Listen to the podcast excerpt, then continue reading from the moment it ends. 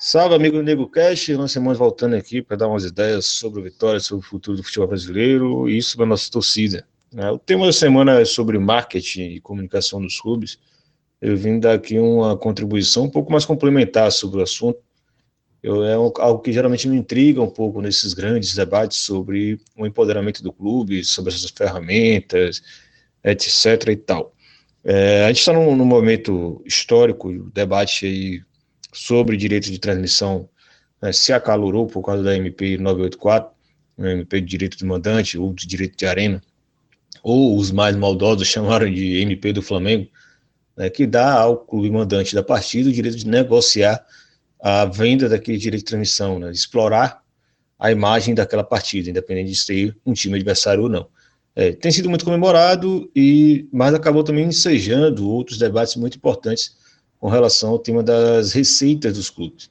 Não vou entrar na questão da, da MP, de suas consequências, acho que vale a pena vocês irem atrás de alguns conteúdos menos, digamos, entusiastas desse assunto, considerando que, inclusive, 16 dos clubes da Série A uh, foram favoráveis à MP, deram apoio à MP, disseram que ela era o futuro do show brasileiro, e o segunda divisão também, inclusive o nosso Esporte Clube Vitória, através de Paulo Carneiro, se posicionou favorável a MP. Não vou entrar nesse tema, eu acho que é um, algo é, basicamente trazendo segurança jurídica imensa ao futebol brasileiro, não precisava vir por MP, e só deveria ser discutido caso já existisse uma liga no futebol brasileiro. E aí pouco importaria direito de mandante ou não. A liga seria uma instituição, uma entidade, perdão, capaz de gerar um pouco mais de equilíbrio nessa receita. Por que esse tema é pertinente?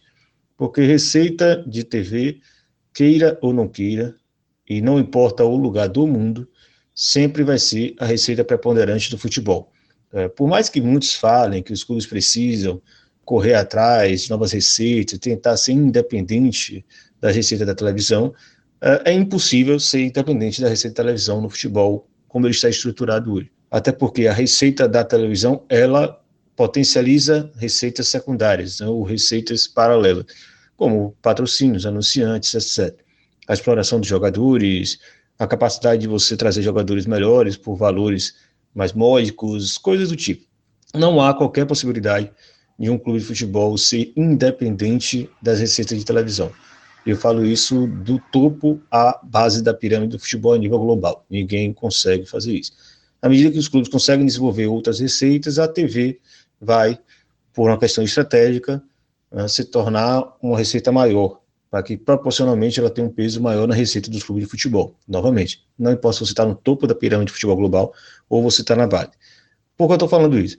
Porque quando a gente fala de potencializar receitas oriundas de trabalho de comunicação, de marketing, de venda de produtos, etc., depende do, de onde você se localiza. Porque se você é um clube global, um Manchester City, um Liverpool, um Barça, um Real Madrid, um PSG, por causa de Neymar e outros grandes jogadores, o seu mercado, onde você alcança, ele é global, não é um mercado regional ou sequer nacional.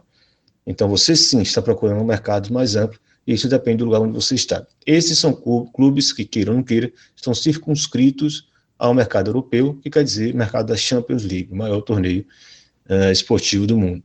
Isso é totalmente inatingível qualquer clube brasileiro, por mais capaz que sua, sua diretoria seja, por mais moderno que ele seja ou arrojado que ele seja. Ou seja, o Flamengo, mesmo tendo o seu recorde de faturamento um ano, que levou praticamente tudo, ganhou tudo, e ganhou muitos prêmios dentro das competições que ele jogou, Libertadores, ganhou o brasileiro com premiação milionária, uh, chegou longe na Copa do Brasil com suas receitas, com suas premiações também milionárias. O Flamengo sequer alcançou o faturamento do Napoli, um clube médio da Itália, lembrando, não é um clube da elite da Itália, que foi o vigésimo faturamento da Europa, do global, na verdade, faturamento global, em 2019. Né? O Flamengo chegou perto de um bilhão de reais, o Napoli ultrapassou isso consideravelmente. Né? Ou seja, não, não há como você forçar através de caminhos, de meios normais, digamos assim, meios de mercado, é, a reversão dessa lógica que é estrutural do futebol global. Então, o que, que isso quer dizer? Quer dizer que você tem que descartar um bom trabalho de comunicação, um bom trabalho de marketing, e etc. Não. Até antes de entrar nisso, estava considerar. Saiu um texto recente sobre cotas televisivas, sobre direito de transmissão, de Maurício Gagliotti, o presidente do Palmeiras, que ele revelou que os clubes não só fracassaram, como eles perceberam que é impossível, por exemplo, tornar a bilheteria uma receita preponderante no clube de futebol. Ele reconheceu isso mesmo tendo uma arena extremamente moderna e com um ótimo público que o Palmeiras tem colocado nos últimos anos. Não dá, inclusive, você confiar o seu orçamento de acordo com as receitas de bilheteria, sócio torcedor, etc. Então, isso já é descartado há muito tempo.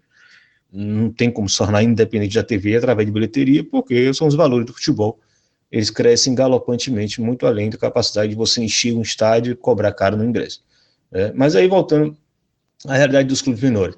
Quer dizer que, então, a gente, como clube periférico do futebol a nível global e clube, e clube periférico, sendo o Vitória, que nós estamos falando, periférico dentro do Brasil, é, descartar completamente o trabalho de comunicação e marketing? Não, óbvio que não. É, isso vai afetar nossas receitas de forma considerável se a gente jogar tudo para os ares? Se você pensar em curto, médio prazo, pior que não, não vai afetar. Comparando com o que nós ganhamos da TV e o que nós podemos potencializar nos bons contratos de TV, não vai ter trabalho de comunicação e marketing que vai realmente ter um impacto considerável nas nossas receitas. Você pode, inclusive, até tirar uma boa receita desse tipo de trabalho, mas nunca você vai confiar o seu orçamento a isso, o seu planejamento a longo prazo nisso. Isso seria loucura, seria irresponsabilidade, porque são receitas que flutuam. Bilheteria e mercado, como alguns chamam na Europa, né, que na verdade é merchandising ou venda de produtos essenciais, etc., são receitas que flutuam muito, depende muito mais da qualidade do seu time, se você tem uma estrela no time, da autoestima do torcedor, é diferente da TV. A TV, o dinheiro entra e ninguém vai poder tirar isso. É, então, eu quero dizer assim, no caso do Vitória e de outros clubes periféricos, para mim, marketing e comunicação devem ser guiados por outros princípios, que não apenas o de uma nova receita. Por que eu digo isso? Porque, para além de ser difícil você conseguir uma receita que seja de fato é, é, marcante para a mudança de patamar do clube, esses tipos de ferramentas, na verdade, eles são fundamentais para construir novas gerações de torcedores para o futuro, né? ou de manter o torcedor mobilizado a fim de manter a sua instituição forte. Eu digo isso porque hoje o Vitória é muito deficiente nesse princípio, e eu vou usar um caso que aconteceu hoje, no dia que eu estou gravando esse áudio. Uma parte da, do morro que margeia ali a Avenida Mário Sérgio, ela deslizou, né? coisas comuns em Salvador. Né? Morros deslizam quando tem muita chuva, uh, e não tinha uma contenção bem feita, e a pista Tamaro Sérgio foi invadida pela, pela lama que desceu desse morro.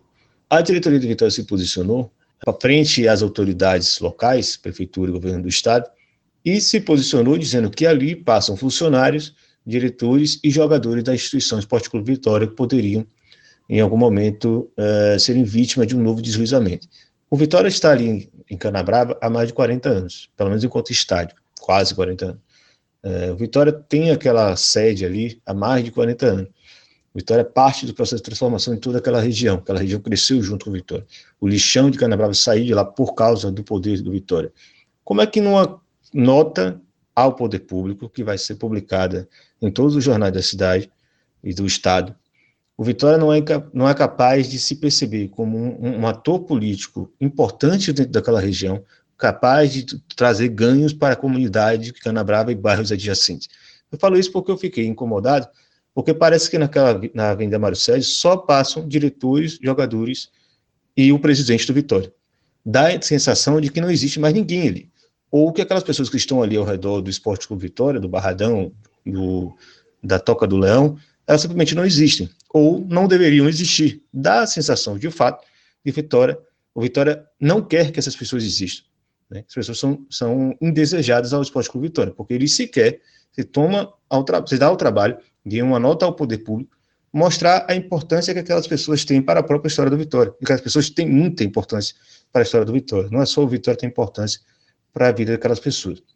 Então é esse tipo de coisa que deixa um pouco assim, é, como a gente poderia potencializar a comunicação do clube para trazer autoestima ao torcedor, para formar novas gerações de torcedores, para criar uma relação com todo um, um centro urbano que existe dentro de Salvador, um dos mais densos da cidade, um dos mais é, é, desassistidos da cidade. E Vitória tinha essa oportunidade e deixou escapar pelas mãos.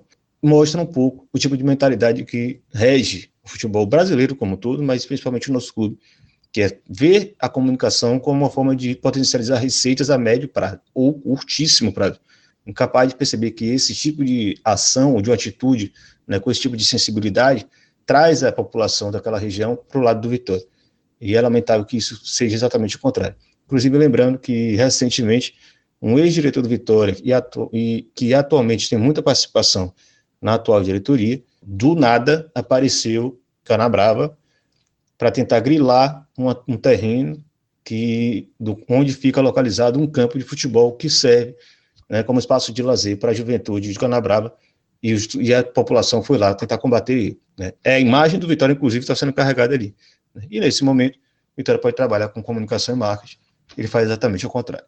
É mais ou menos isso. Eu creio que tentei dar um pouco um panorama um pouco diferente sobre esse tema, para também a gente conseguir alertar para os passos que o clube poderia tomar daqui para frente. Valeu, até a próxima.